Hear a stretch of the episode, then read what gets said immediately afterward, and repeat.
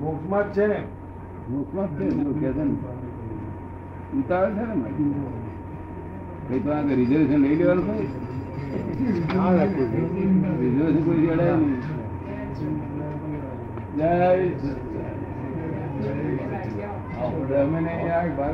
તેર મહિના નામ રૂપથી પર છીએ આપણે. હા. અને કે મારી પાસે પાંચ લાખ રૂપિયા અને બીજો માણસ એવું કે પાંચ લાખ રૂપિયા મારી પાસે છે એ કોનો ચેક હાથો ચેક કોનો જેના જેના હોય તે તો ચેક લખીને પૈસા આવી જાય હાથમાં અને પેલો બોલે કે મારે પાંચ લાખ છે તો પાછા આવે ને ચેક એવું તમે નોમ રૂપથી પર કહો છો ને. પણ જો જરાક જરાક નોમ દીધું કે ક્યાં મળે તો નોમ રૂપથી પર ના કહેવાય? એ તો બેંકમાં પૂરું રકમ ભરાવી જોઈએ. નોમ રૂપથી પર થઈ જવા જોઈએ અનુભવ થવો જોઈએ. અરે અનુભવ ના થાય પ્રતિથી બેસી જોઈએ. પ્રતિથી બેસે તો બહુ થી બોલો હવે કઈ વાતચીત આપણે સત્સંગની કરો તો આ બધા લોકોને લાભ થાય? ગુજરાતી ભાષામાં. કોલેજમાં છે ને? હા અહીંની કોલેજમાં. બહુ સારું. નામ અને રૂપની આપની વિભાવના શું છે? નામ અને રૂપથી સમજ શું આપણી? નામ અને રૂપ. હા. એની એ અંગેની સમજ. સમજ. નામ અને રૂપ. એની સમજ જાણવા માંગે. રૂપ? પેલું નામ વાળું ના હોય પેલું રૂપ વાળું હોય નામનું રૂ- રૂટ કોઝનું રૂપ. પેલું રૂપ હોય તો નામ પડે. રૂપ જ અરૂપી નું નામ સીધ પડે? તમને સમજ પડી ને? એટલે પેલું રૂપ હોય તો પછી લોક નામ પાડે ઓળખવા માટે.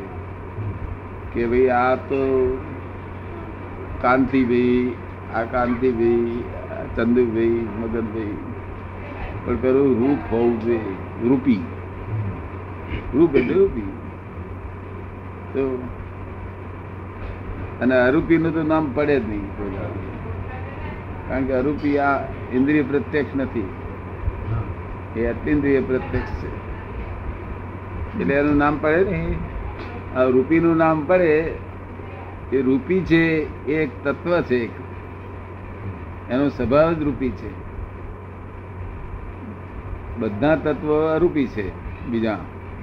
અને એક તત્વ એવું છે, રૂપી છે તે રૂપી રૂપી તત્વના હેલ્પથી આખું જગત બધું તૈયાર થયું છે. રૂપી અરૂપીના તપ બંનેના હેલ્પથી આ છ તત્વના હેલ્પથી આ બધું તૈયાર થઈ ગયું જગત. સામસામી બધાને હેલ્પ છે. એ જાણી જોઈને કરી નથી હેલ્પ. હેલ્પ કરવાની એમનામાં સમજણે નથી. ફક્ત એની મારે કુદરતી રીતે જ ભેગા થઈ ગયા છે અને પરિવર્તન થયા કરે નિરંતર પરિવર્તન થયા કરે છે. શું થાય છે? પરિવર્તન. નિરંતર પરિવર્તન. એટલે અવસ્થાઓ બદલાયા કરે છે. એટલે આપણે નામ રૂપને જોયા કરીએ. નામ રૂપે બધી અવસ્થા છે. શું છે? અવસ્થા એ વસ્તુ નથી. અવસ્થા અને અવસ્થા માત્ર વિનાશી. જો અવસ્થા. જેટલી અવસ્થાઓ છે બધી વિનાશી છે. અવસ્થાને રિલેટિવ કહીએ છીએ આપણે. શું કહીએ છીએ? Relative all these relative are temporary adjustments. And you are permanent. And real. You are permanent And real. એટલે નામ રૂપનું આપણે સમજમાં આવ્યું? ન્યાયમાં રૂપને ચક્ષુર માત્ર ગ્રાહ્ય કહ્યું છે. રૂપ માત્ર ચક્ષુનો જ વિષય છે. રૂપ માત્ર ચક્ષુનો જ વિષય છે. ચક્ષુએ જ ગ્રાહ્ય કર્યું છે. રૂપને. એવું છે? રૂપ મૂળ મૂળ સ્વાભાવિક રૂપ છે એ ચક્ષુગમ્ય નથી. સ્વાભાવિક રૂપ છે તે આ વિશેષ ભાવી રૂપ છે એ ચક્ષુગમ્ય છે. અને આ જગતમાં બધું વિશેષ ભાવ રૂપથી સ્વાભાવિક રૂપ છે એ વિનાશી નથી. ને? અને આ વિશેષ ભાવી રૂપ છે. ટેમ્પરરી હવે રૂપ અને નામને શું સંબંધ છે? રૂપ અને નામ ને શું સંબંધ છે? રૂપ બધું રૂપી જ છે. ઓળખાય છે રીતે? લોકોએ નામ આપ્યું. કે આ નામ ગાય, આને કહેવાય અને ભેંસ કહેવાય અને ગબડ બળદ કહેવાય. સમજો ને? એ પછી મુસ્લિમ ભાષામાં જુદું નામ શબ્દ હોય, પણ તોય આશય એક જ હોય બધાનો શબ્દ તો જુદા જુદા હોય, ભાષા ફેર હોય તેમ. એક બાજુ ગોડ કે એક બાજુ ભગવાન કે એક બાજુ અલ્લાહ કે બધું જાત જતું પણ ઓળખવા માટેનું સંજ્ઞા છે ઓળખવાની સંજ્ઞા. એ નામ એ સંજ્ઞા સૂચક વસ્તુ છે. કેટલાક શાસ્ત્ર- વેદાંત શાસ્ત્રમાં નામ અને રૂપને મિથ્યા કહ્યું છે. નામ અને રૂપને મિથ્યા કહ્યું છે. નામ અને રૂપને મિથ્યા કહેલું છે એવા નામ રૂપ એ ટેમ્પરરી એડજસ્ટમેન્ટ છે. હવે એને અસ્થિ ભાતિ સાથે શું સંબંધ છે? અસ્થિ ભાતિ અને પ્રિય સાથે. એને અસ્થિ ભાતિ અને પ્રિય સાથે શું સંબંધ છે? એનું અસ્તિત્વ તો છે જ. તો અને પ્રિય તરફ જ એનો સંબંધ છે. અસ્થિ ભાતી પ્રિય કે છે ને? તે બાજુ જ એનો સંબંધ છે અને શ્રેય તરફ સંબંધ નથી. જો. આ પ્રેયસ તરફ જાય લઈ જાય છે. અને શ્રેયસ તરફ તો પુરુષાર્થ કરવો પડશે. આ સ્વાભાવિક પ્રેયસ તરફ જાય છે. નામનું રૂપ રૂપ એવું છે કે માણસને આકર્ષણ કરી નાખે એવું છે. સમજ ને? અસલ બ્રહ્મચારીને આકર્ષણ કરી નાખે એવું છે. ચાર વેદ ભણી રે તારે વેદ ને વેદ ઇટ સેલ્ફ કે છે this is not dead this is not dead this is not dead તું જે આત્મા ખોરું છે તે આ ન હોય કે તારા વેદમાં આત્મા નથી તજ્ઞા વેદમાં આત્મા સમાઈ શકે એવી વસ્તુ જ નથી. આત્મા અવસ્તવ્ય છે ને અવર્ણીય છે નિશબ્દ છે. એટલે વેદમાં કોઈ દાડ ઉતરે. વેદની પા વેદ વગર વેદ જ જાણનાર છે બધી વસ્તુ આ જગતનું. તો પછી એ કોણ જાણે? વેદની નીચેનું તો કોઈ જાણે નહીં. વેદ જાણે નહીં. વેદની ઉપરના જે હોય એ જ્ઞાની પુરુષ એકલા જ જાણે કે આત્મા શું છે. શું? એ જ્ઞાની પુરુષ એમ નહીં કે this is that this is that શું કે? ધીસ ઇઝ નોટમાંથી ધીસ ઇઝ ધેટમાં શી રીતે જવાય? ધીસ ઇઝ નોટ ધેટ એમાંથી ધીસ ઇઝ ધેટમાં શી રીતે જવાય? ધીસ ઇઝ નોટ ધેટમાંથી ધીસ ઇઝ ધેટમાં જવા માટે વેદ જ્ઞાનની જરૂર છે.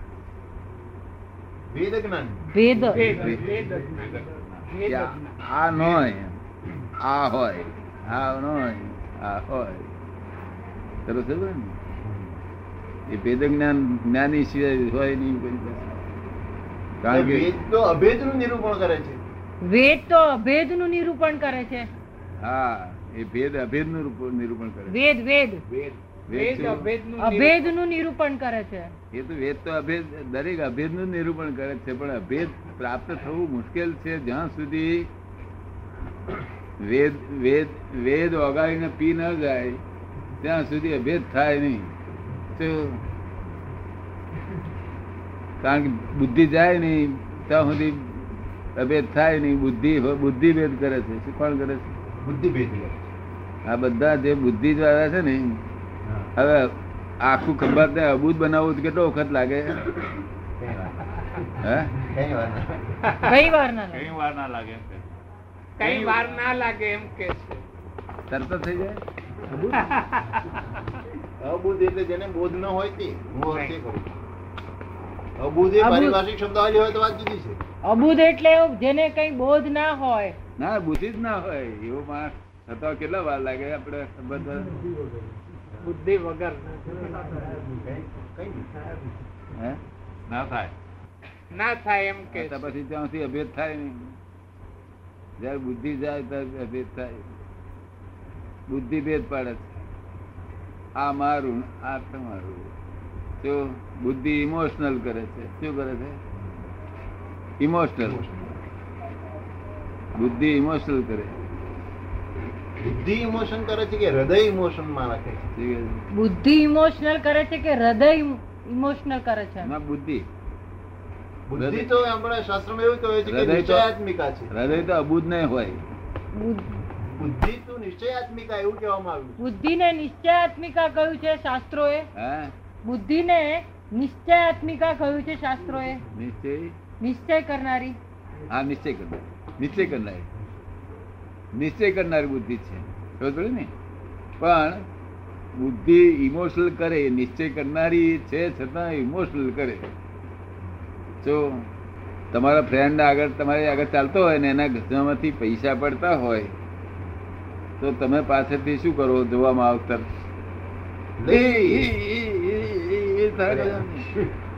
તને સમજ હવે આપણી આ ટ્રેન છે એ ઇમોશનલ થાય શું થાય?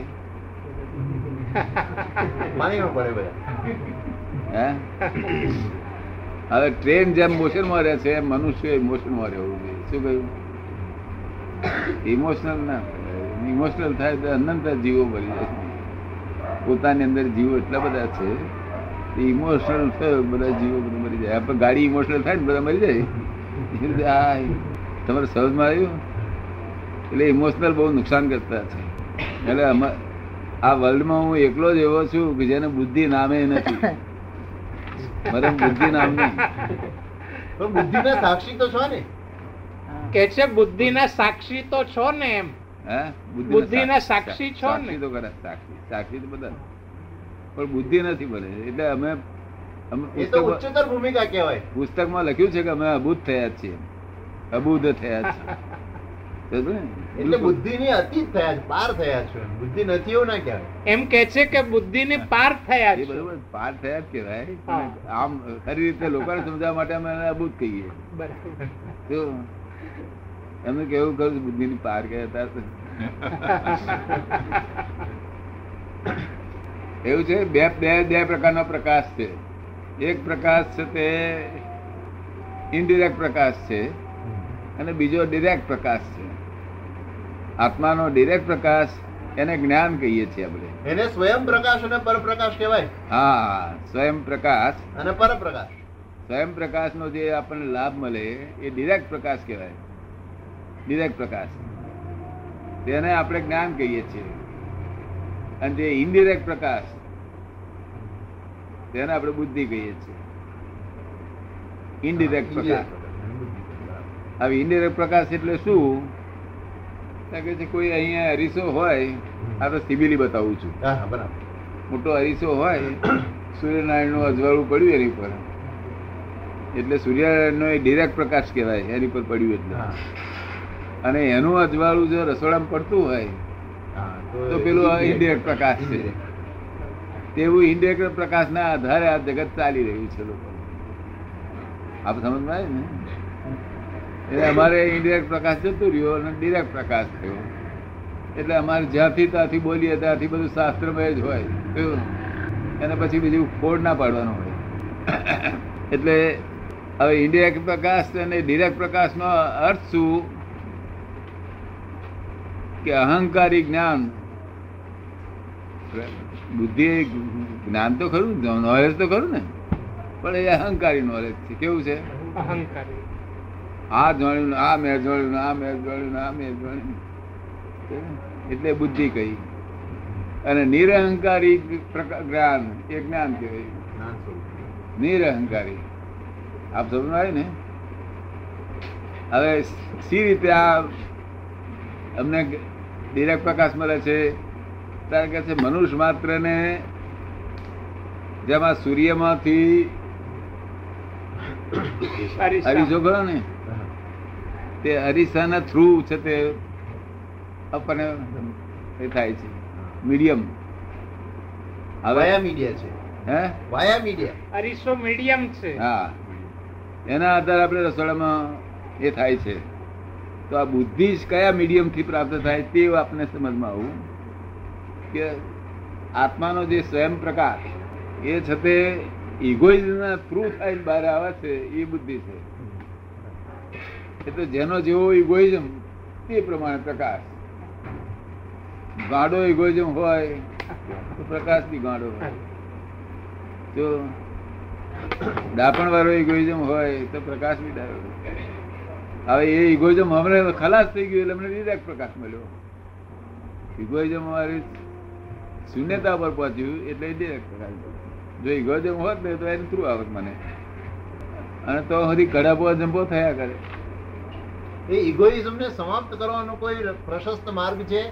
ઇગોઇઝમ ને સમાપ્ત કરવાનો કોઈ પ્રશસ્ત માર્ગ છે? હા નફર માર્ગ ના હોય તો તો ઇગોઇઝમ ઉત્પન્ન જ ના થાય. જેને જન્મ જે જન્મ્યું નહીં એનું મરણ હોય જ. આ જગતમાં જે જન્મ્યું એનું મરણ જ હોય જ. શું? પણ લોકોને જડતો નથી રસ્તો.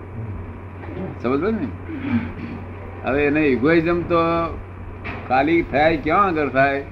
કે જેને ઇગોઇઝમ ખાલી કર્યો હોય, ત્યાં આપણે જે એક ભાઈ, મારો ઇગોઇઝમ ખાલી થાય એવું કરો, કૃપા કરો, તો એ થઈ જાય. બાકી જેની પાસે ઇગોઇઝમની સિલક જ હોય, એ આપણે ઇગોઇઝમ સિદ્ધ કરી શકીએ.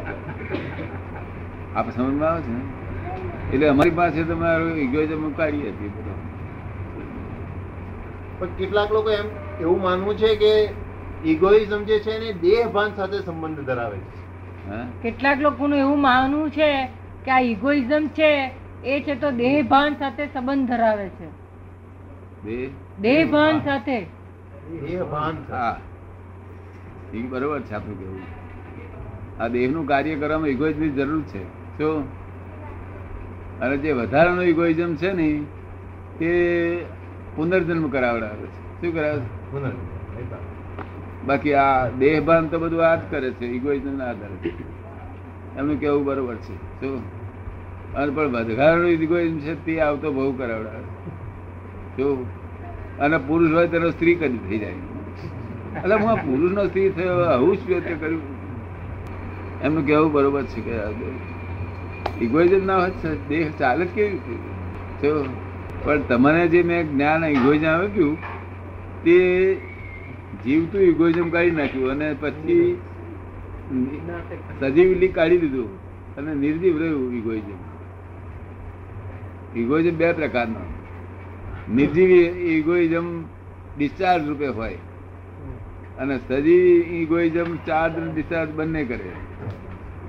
આપ સમજો એટલે તમારે નિર્જીવ રહ્યું છે. શું રહ્યું છે? એટલે તમે હેરાન ના કરે કામ કરે. Dramatic dramatic. જેમ ડ્રામામાં કામ કરે છે ને એવું. The world is the drama it પ્રશ્નો સારસ બહુ સારો. રેકોર્ડ થાય છે?